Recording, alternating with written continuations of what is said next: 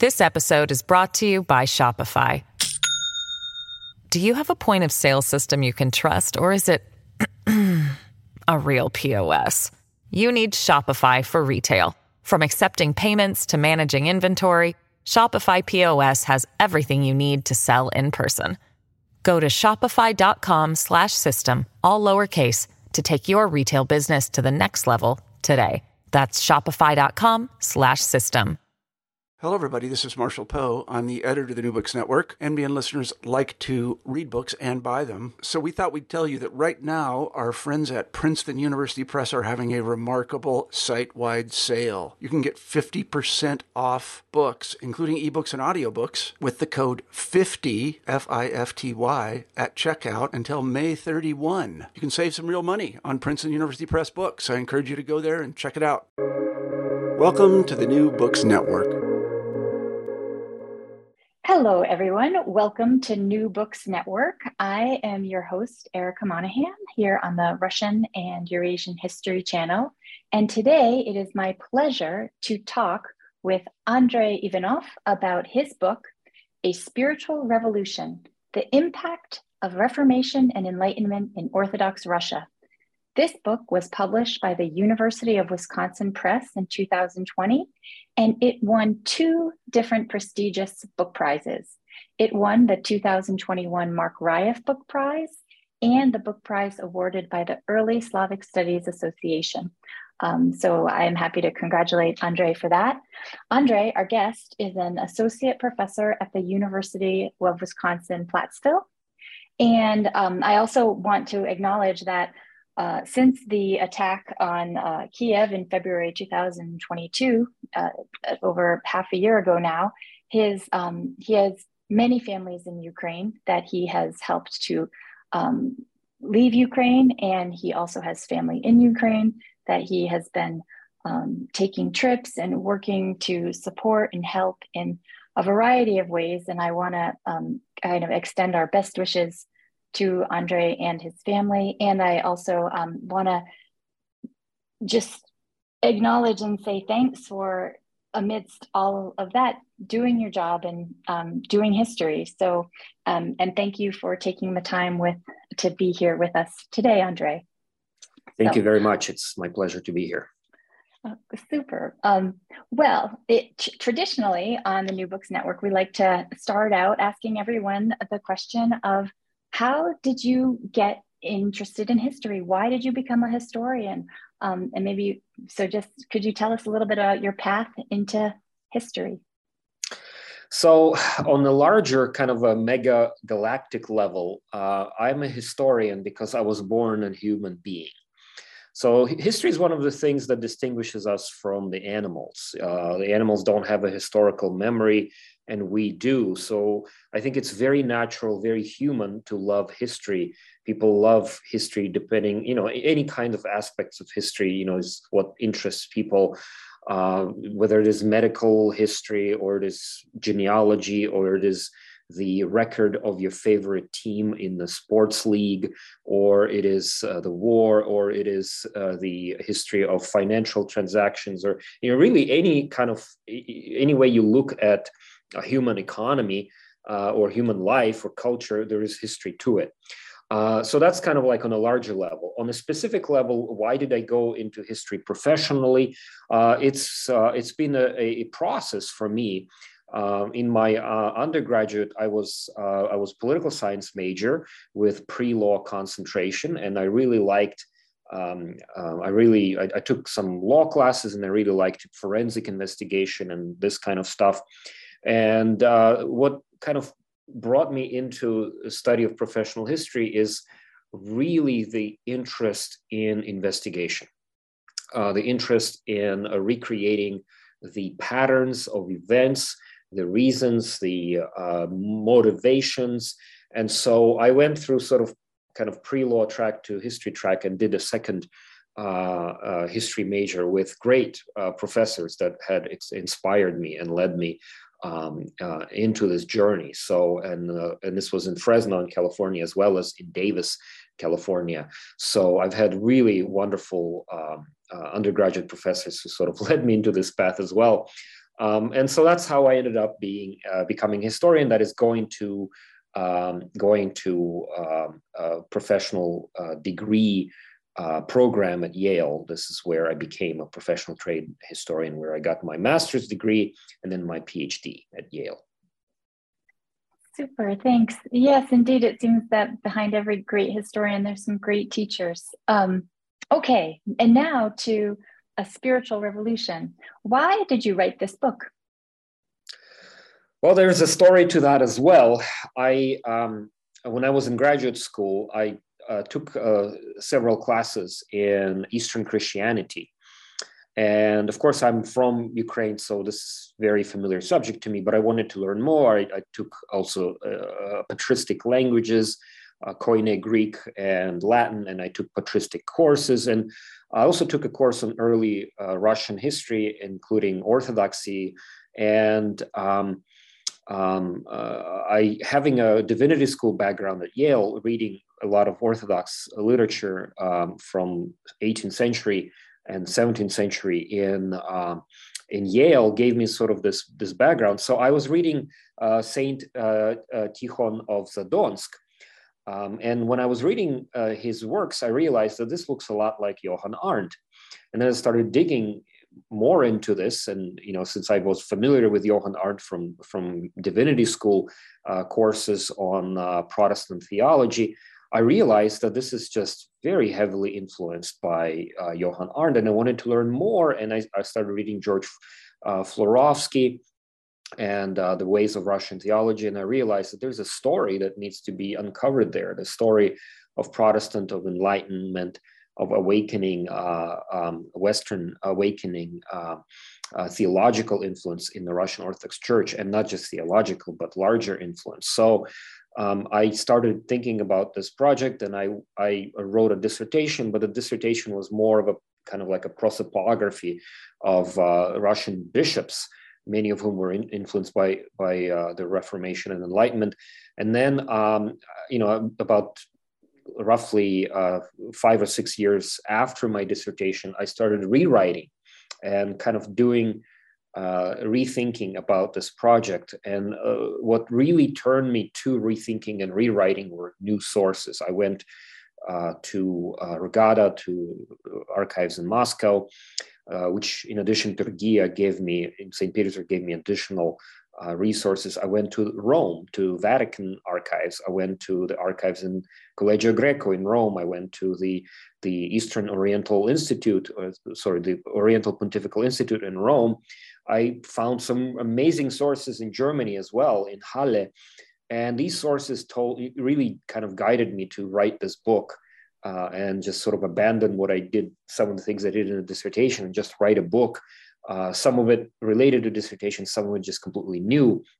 And so um, I wanted to tell the story that hasn't been told before the story of this Reformation and Enlightenment influence in the Orthodox Church. And uh, the best way to do that was to to uh, process the new sources that I found and and, and uh, to uh, put this book systematically as uh, uh, as a history of the long 18th century in the Orthodox Church. Thank you. I mean, I want to come back to this these big ideas of reformation and enlightenment in Russia. But first, let me start kind of a little bit at the beginning and ask you to walk us through the structure of a book a bit because um, because there's so much rich detail in here and fascinating stories that I think it is worth the audience hearing about. Um, and so I want to start chapter one. Chapter one, you call Russian Orthodoxy on the eve of the reforms, the Ukrainian context. Why do you begin your story with Ukraine? Well, Ukraine is really the uh, the meeting point of East and West in uh, Eastern Europe at the beginning of 18th century, late 17th century. And uh, Ukraine is where uh, Russian Orthodox Church would would get not only the most educated hierarchs in the 18th century or early part of 18th century, but also would get uh, Western ideas. Uh, Ukraine uh, is, is, important for two reasons. One is that it had educational institutions like Kiev Mohyla Academy that was uh, patterned along the Jesuit collegia of, uh, of Eastern and Central Europe and had the same curriculum. So with that curriculum, you have Ukrainians who are trained in uh, sort of in uh, in Western sciences of the day. So you have direct uh, connection to the West in Ukraine, and including educational connection. But a second reason is Ukraine has a very sort of rich tradition of Protestant influence. If you read Hrushevsky's uh, uh, book. Um, the history of religious thought in Ukraine, Історія релігійної думки в Україні, there is a uh, quite a bit of uh, of uh, uh, analysis of, of 16th and 17th century in Ukraine and, and the influence of Protestantism in uh, uh, not just sort of the, the Calvinist Protestantism that was very widespread in the Lithuanian part of the Polish Lithuanian Commonwealth, but also Socinianism and so on. Um, and then the uh, relationship between the Orthodox nobles and the Protestant nobles in the Commonwealth and, and so on. So Ukraine had a background in Protestant influence that went back to the 16th century already and had a, and had that context. So I wanted to to uh, start with uh, Ukrainian context because without it we can't really understand what's going on in Russia in early 18th century. Thank you. Now, staying with this first part of the book, and and you do, I I love the way you treat the curricula that churchmen in training are going through. And chapter two focuses on one of these churchmen, and and you call it um, um, chapter two focuses on Feofan Prokopovich, whom you call the the Russian Luther. Um, we'll get to that. Um, but as reading this book, I was downright surprised um, uh, about learning about Orthodox Orthodox churchmen studying in Rome. Um, it seemed so unexpectedly cosmopolitan to me. And so, could you tell us a little bit more about this? I mean, what are Orthodox churchmen, or are they really Orthodox or all the time? Um, what are they doing in Rome? Um, and Great so, question. Yeah, what yeah. is this? Yeah, you and you have this one subheading in the book: temporary apostasy or expedient dissimulation. What's that all mm-hmm. about? So, in the um, 17th century, uh, Ukrainians uh, who wanted to study in Rome and who were Orthodox had to temporarily convert to Catholicism. The uh, Roman Curia knew of this phenomenon, and that is why um, many of the Ukrainians who studied in Rome didn't have to take juramento, didn't have to take the oath uh, of loyalty to the to the papacy, to to the office of papacy, to the Holy See, and so uh, they allowed these Orthodox to kind of um, have a half-hearted conversion. Some of them converted, of course, sincerely. Some of them did not. But this was a subject of dissimulation. This was the idea of dissimulation uh, or temporary apostasy that was very widespread in Ukraine. In order to gain uh, knowledge, in order to, to go to, to university or school in Rome or Olomouc or Prague or, or any other Catholic uh, uh college, collegia in Europe, uh, Ukrainians had to convert to uh, uh, to uh, Catholicism, uh, Uniate Catholicism in particular, and that's what they did. So that practice of temporary apostasy was we- well tolerated and existed during this time in um, Eastern Europe. Feofan Prokopovich, whom I'm writing about, in, indeed goes to Rome, and just like Luther, and uh, just like Luther, he is uh, absolutely horrified by what he sees in Rome. He has this kind of conversion experience in Rome. He he uh, turns against it. He turns against papacy, and then he goes to Germany and imbibes the Protestant ideas that kind of transform him. Uh, Prokopovich is called Russian Luther. Uh, this is uh, I use that term in my book because this is this is a term I borrowed from one of the contemporaries that described Prokopovich, uh, Anton uh, Albrecht Vierorth, who was the um, head of uh, pietists in Estonia, um, was a friend of Prokopovich, and when he wrote uh, about Prokopovich in his in his correspondence and his in his uh, uh, diaries and so on, he called he compared him to Luther, and so this comparison to Luther uh, comes from contemporaries of Prokopovich. They look at Prokopovich and they say, well, he's just like Luther. He goes to Rome. He has this uh, conversion experience. He even has, you know, uh, Bayer, one of the contemporary biographers of Prokopovich, even describes a an experience with a lightning. You know, Luther had a lightning experience. Prokopovich mm-hmm. has a lightning experience. So there's that comparison in uh, in the sources. So that's where I draw that term. I draw it from how contemporaries described Prokopovich, a Luther in Russia. Oh, okay, thank you. Now, um, so when oh, and I just I have to point out as well that I was um, on a bus tour in Rome where they we just drove by and they pointed out the Pontifical Greek College and they sort of said this mm-hmm. was the Catholic Orthodox uh, this was the Catholic Orthodox College. And that's kind of all they said with no elaboration. And it was only you know thanks to having read your book that I had a deeper understanding of some of what went on there right down to the you know documents that you reproduce mm-hmm. in your book. So it was a great read. Um, okay. So Feofan Prokopovich, like Luther is appalled by what he sees in Rome and go makes it makes his way back to Russia via Germany where, where he's picked up um, some Protestant sympathies. Now what awaits Prokopovich when he returns to Russia? And maybe I would even tag on to this. Um, are there reasons beyond I mean you gave excellent reasons his his sympathies that contemporaries are calling him this um, are there more reasons in, in, ways in which you see the comparison with luther holding up or not for um, how prokopovich's life unfolds in russia well if there are any more sort of uh, parallels to luther well um, uh, you you know you could always come up with some. I mean, one is that uh, Luther has his Frederick the Pious. There's a secular authority that is uh, helping Luther um, essentially introduced the Reformation in in Germany. And without that secular, without the Philip of Hesse, without the the Fredericks the Pious, without what's going on in Scandinavia, without sort of the princely or uh, royal element, there would be no Reformation. And in Russia, it's the same way. I mean, just the initiative of one bishop, Prokopovich, or two bishops or three bishops who had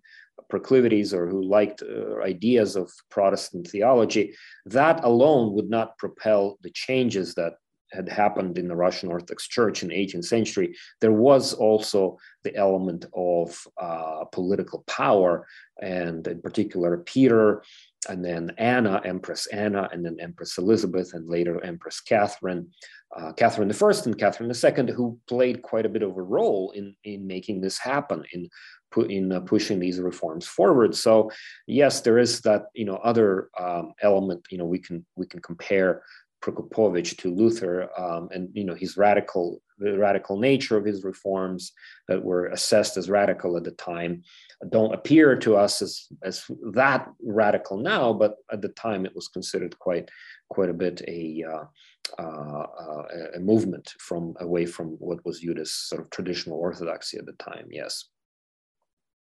This episode is brought to you by Shopify. Do you have a point of sale system you can trust, or is it a real POS? You need Shopify for retail. From accepting payments to managing inventory, Shopify POS has everything you need to sell in person. Go to shopify.com/system all lowercase to take your retail business to the next level today. That's shopify.com/system. Hmm. Okay, now um, talking speaking of state support is kind of a good seg into my segue into my next question, perhaps that as the story progresses in time in after Peter dies in the post-Petrine period, the story as I read it comes to involve an awful lot of politics. And so of course, at some level, I'm asking an unfair question because as historians, we always we generally find that the best explanations are more complicated and nuanced explanations. It's not an either or. But mm-hmm. with that notwithstanding, I, I do want to ask how do you see what's going on in, in these factions that are emerging? It is to what extent is it theological? To what extent is it cultural? Is it straight up politics of people jockeying for position um, in the hierarchy? Mm-hmm. Yes, I um, I am emphasizing the theological aspect. These are theological factions that are relying on political support to advance their agenda, and the agenda is theological. Just like there has been a turn in Soviet history from turn to ideology, um, there has also been a turn to theology in our study of Russian Orthodox Church during this century. And I'm not, you know, there's there's been a number of scholars who have been uh, looking at this and saying, well, there is a, a, turn to theology, and theology is important. This is not just politics. Well, you know, doing what Empress Anna wants. No, this is theology, doing what the bishops uh, define theologically, doctrinally is uh, sound uh, teaching and uh, not heresy, versus others say, no, what you believe is heresy, and our doctrine and our teaching is sound and true. So I'm arguing it is theological. The parties, the factions are theological. There's also kind of a little bit of a cultural element with sort of more Northern European versus versus Eastern South European kind of Catholic versus Protestant divide, uh, cultural divide, but uh, theology is really the primary focus of my uh, study of these political factions and political fighting.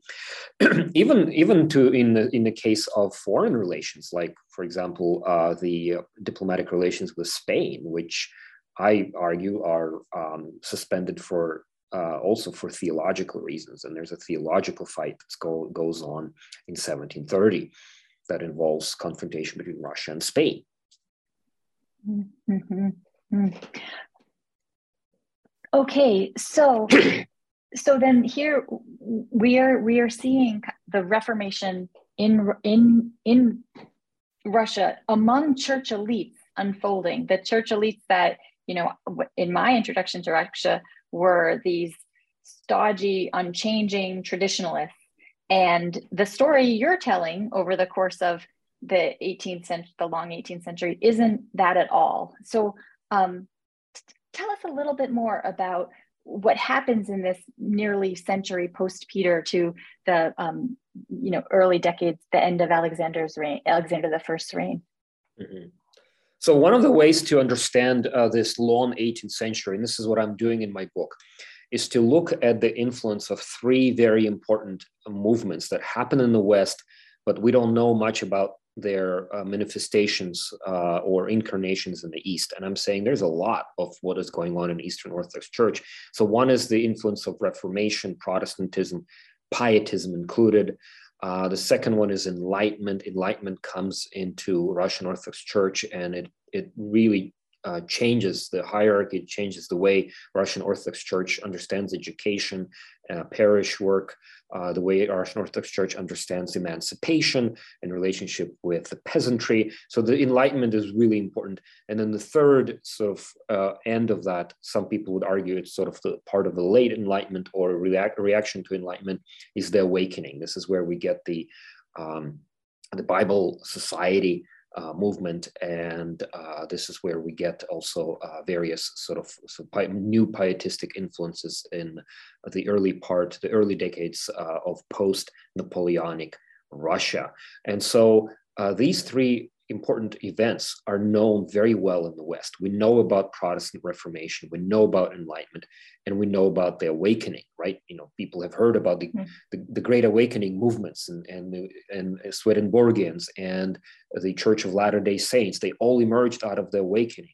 And was there awakening in Russia? Of course there was. And we need to tell that story and how that also happens in Enlightenment is there is there a story in Orthodox Church about enlightenment? Of course there is. So uh, the way to understand my book is to look at these three movements in the West and ask a question: Did this happen? Did, did any of this movement have an impact in Russia?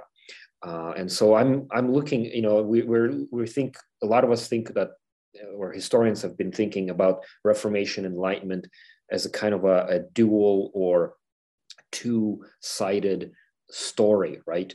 Uh, two books, right? The Catholic Enlightenment, the Protestant Enlightenment, or the Catholic Reformation, the Protestant. I'm arguing this is a trilogy. This is oh, a trilogy okay. with, a, with an Eastern Orthodox component that has been neglected.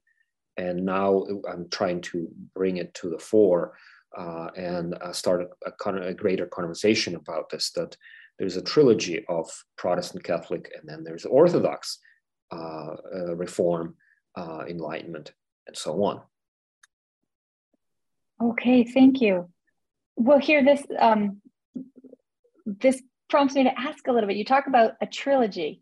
Did you think about um, including the third component of the story, the awakening, in the subtitle, or because I mean, Reformation and Enlightenment, those are those are heavy hitters as far as historical episodes go. Um, what you've just said now talks about a trilogy. Why did the awakening get le- left out of the subtitle? Um, subtitles are um, once they get too too long and too heavy, they they, they create problems with uh, with the uh, um, you know with with the way the book is presented in general. Uh, also, to write, you know, I only have really a chapter, uh, well, chapter and a half on the awakening.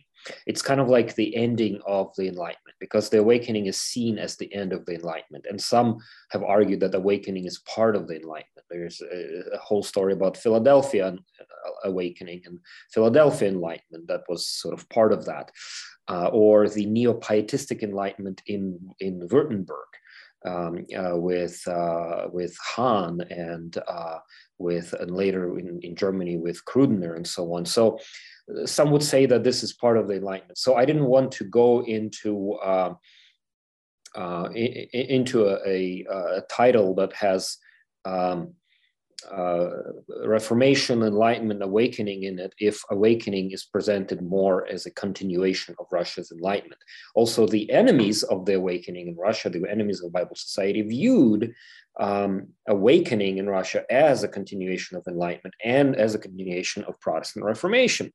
And this is how the discourse or the discussion of, uh, of Bible Society debates was presented in, you know, under uh, Nicholas I in particular and late Alexander when they were when they were banning the Bible Society and doing a reverse sort of a reform um, by 1836 with uh, with uh, reversing many of the changes that happened in 18th century. So I think it is good to talk about the impact of uh, reform, Protestant reform, and Enlightenment, and leave out awakening because um, awakening is presented here as a part of a larger movement, but also we need a book on the awakening. uh, we really need a book on the awakening in Russia. And I know Stephen Batalden has written a book that pretty much comes comes out as a, as a as a as a magnum opus describing the Bible Society.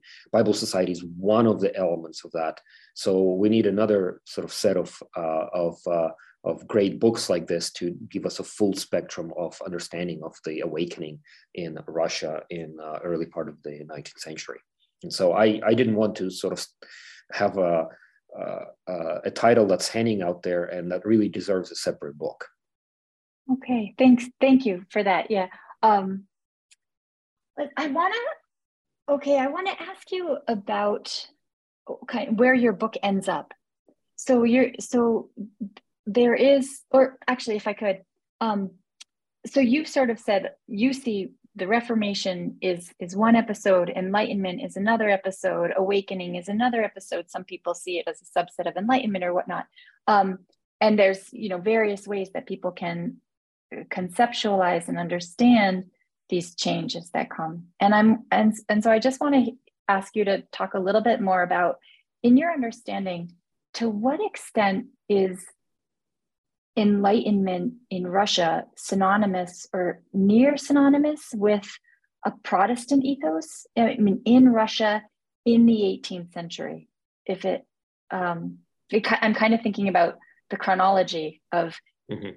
Um, that it that this story in Russia doesn't start in the 16th century, but rather we're seeing it in the 17th century. And so, yeah, I just like to ask you to talk a little bit more about how distinct or together you unified you see these episodes mm-hmm.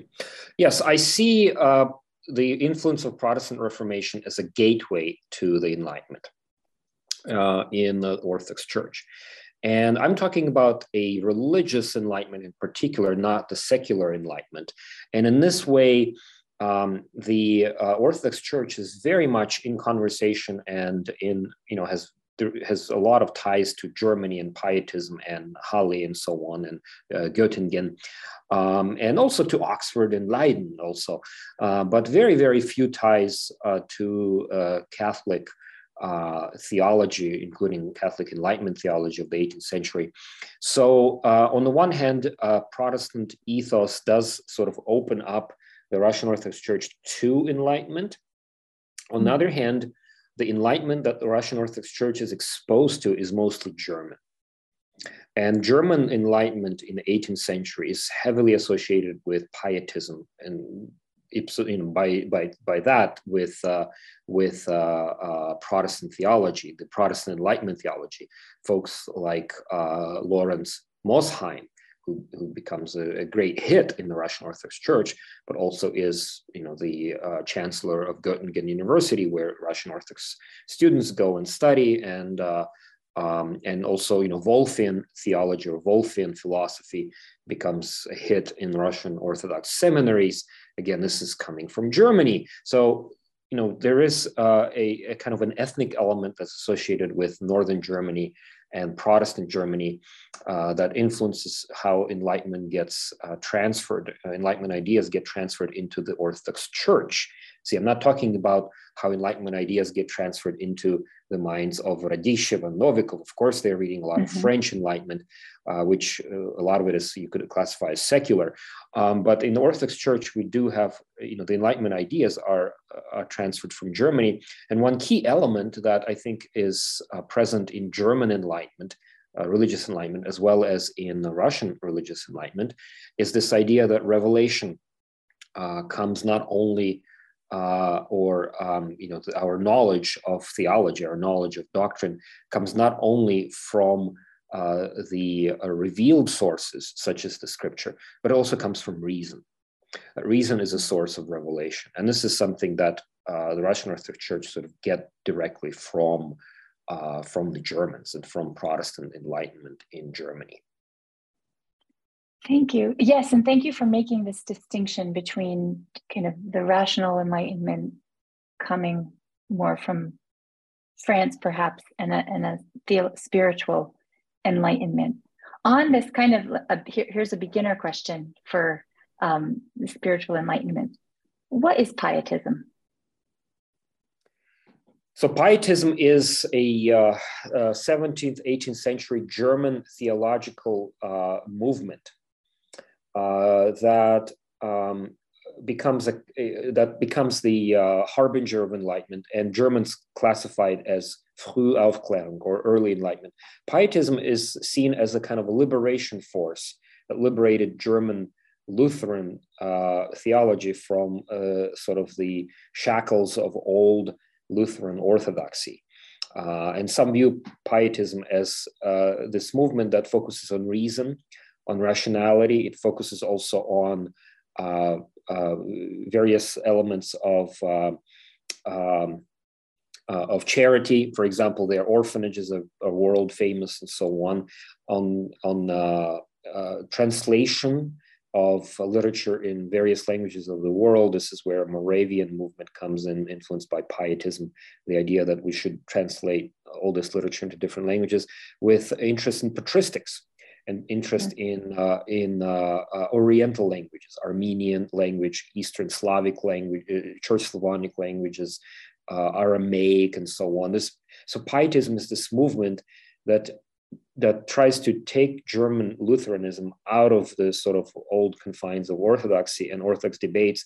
So they don't, the Pietists don't care, for example, about the distinction between Calvinist understanding of uh, of uh, the Eucharist and the Lutheran understanding, or you know, understanding of predestination. They move beyond that and they try to look at how do we understand the world uh, theologically if God has given us a reason and not just revelation to do that um, and how do we uh, develop new epistemologies to understand the world around us and so on so this is something that that pietism does and uh, pietism in its early early enlightenment phase is very much sort of into that but it also is into piety so that is why it's called mm-hmm. pietism because it mm-hmm. focuses mm-hmm. on individual um, uh, spiritual progress and uh, uh, pietism in Scandinavia in particular, and pietism also in Germany in many ways, becomes a almost like a neo-ascetic movement. That's why when I was reading Tikhon of Zadonsk, I was surprised to see that Russian Orthodox monks found pietistic devotional literature to be very suitable for the practice of monastic orthodoxy because uh, a lot of pietists in Germany were very strict about sort of how ascetic a regular Lutheran should be. And so when the Eastern Orthodox are reading ascetic uh, sides of pietism, they find it very appealing. Um, there's also a, a, late pietism, also known as neo-pietism, in very late 18th century, early 19th century, uh, sometimes called Württemberg pietism. It, it's a different sort of strain of pietism. It goes more into revelation and predicting the end of the world and so on, and when and calculating when the end of the world happens. This late strain of pietism, I don't really deal with it very much, except when I go into awakening. But um, uh, but that some historians would say is not very sort of relatable to the rational pietism of uh, the early Enlightenment. So that's kind of a way to explain pietism, but it's a major movement in Germany and Europe, Central Europe in the 18th century. Thank you very much. Um, it is it is a real pleasure to get to tap into your knowledge on these theological movements. Let me um okay, I, I know we don't have too much more time, but I want to come back to where the book ends. Where, when the book ends, we have this um, so a sort of reformation, enlightenment, and awakening has taken place among the elite in the Orthodox Church in Russia, um, correct? And um, so I want to, I'm sort of wondering how does the turn of the 18th to 19th century church in Russia compare to um, churches um, to the West? And you could take your pick for what to answer. And I also want to ask how, to what extent has this Reformation Enlightenment sunken down into the masses, or does it stay among the elite in the church, or how do you see it? Mm-hmm. So um, the influence, the the thorough influence of Enlightenment, and uh, before that Protestant Reformation, of course, uh, you know, it stays in uh, in the elites. The elites uh, propagate these ideas to the masses in various ways and that's how these ideas sort of become ingrained in the masses. One is uh, through education, uh, that is seminary education, which becomes very Protestant influenced and then Enlightenment influenced. Uh, that is, for example, priests uh, learning French and reading French literature under, uh, including Voltaire, under um, uh, Evgeny Bolkhovitinov, for example, supervision when he was teaching in the seminaries. And we're talking about uh, seminaries like uh, Voronezh, for example, we are talking about seminaries like Tambov and so on, and uh, Novgorod, and not just Moscow and St. Petersburg and Kiev. So we have uh, we have education that that influences uh, sort of lower echelons of the Orthodox Church. We also have the ideas that influence the relationship with peasantry because of the um, uh, emancipation of 1760s. We're not talking about the 1860s emancipation. We're talking about the emancipation with uh, church reforms, land reforms, and so on. And that is influenced. Uh, that that's where you see some of the influence. But there's also some curious impacts of uh, of Reformation influence with uh, uh with the translation of of New Testaments into vernacular languages like the Crimean Tatar language in 1820s and uh, or in in Udmurt or Chuvash language and so on, and, and spread of that literature um, in um, in various sort of Russian Russian nationalities. Um, and uh, finally, you know, one of the interesting side influences that I found was uh, the emergence of uh, sectarian or Dukhobor movements, for example, uh, in Tambov and Molokan movements in, in the 18th century. Uh, one of the documents or one of the files that I was looking at, uh, the reports to the Holy Synod, were talking about the uh, people in Tambov, Gubernia, the peasants reading the catechism of uh, Prokopovich, you know, um, which is also known as uh, Первое учение отроком or Bukvari. And that catechism is based off Martin Luther's catechism. Um, and so, well, what happens after the peasants in Russia start reading the catechism of Feofan Prokopovich, which of course is official catechism of the Russian Orthodox Church in the 18th century. Well, some of them start getting the ideas that they shouldn't have icons in their homes and they stop they start taking down icons from their homes. And then you know one thing leads to another. And then we have the Doukhobors and we have Momolokanya and we have other sectarian movements that emerge. And how do they start? Well they just start reading Prokopovich which was the official doctrine of the Russian Orthodox Church in the 18th century. Uh, they just got these ideas from the uh, official catechism that uh, icons were somehow uh, idolatrous of course, that hmm. that's not where Prokopovich was going in his catechism, but you could read it that way if you uh, if you read it in a certain way. So this is uh, you know there's all kinds of sort of and of course you have the emergence of opposition after in 19th century you have the counter reforms you have this whole idea of kind of liberal um, uh, segment in the orthodox church that uh, that turns against Nicholas I and then reemerges against during the Great Reforms and so on.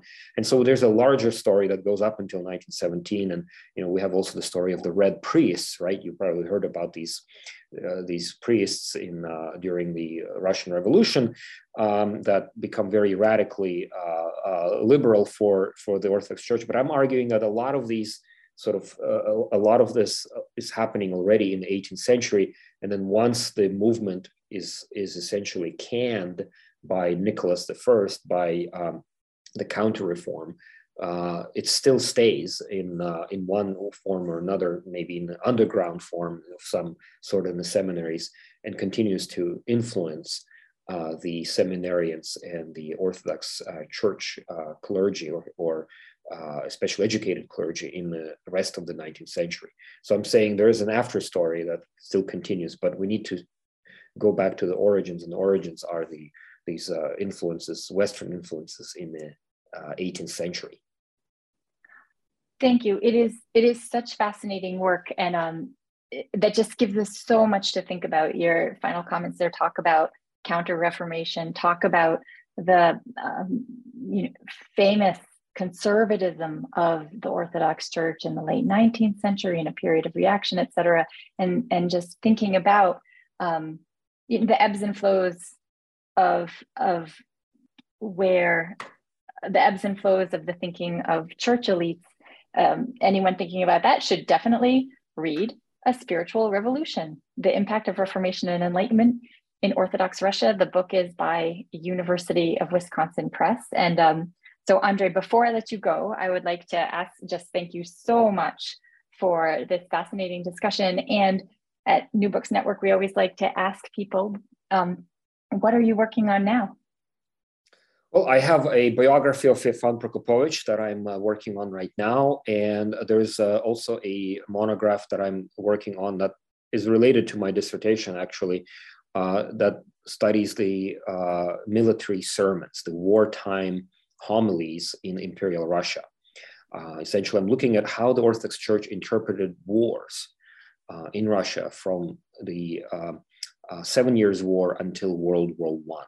I'm looking at these various wars and how the Russian Orthodox Church preached about these wars to the masses. So those are two projects I'm working on right now. Wow, and isn't that latter a very timely one? Um, uh, well, Andre, thank you so much. It's really, really been a pleasure. I encourage everyone to um, read read the book yourself. It's really a, a, fascinating and worthwhile read. And with that, um, I will say thank you very much and have a terrific day.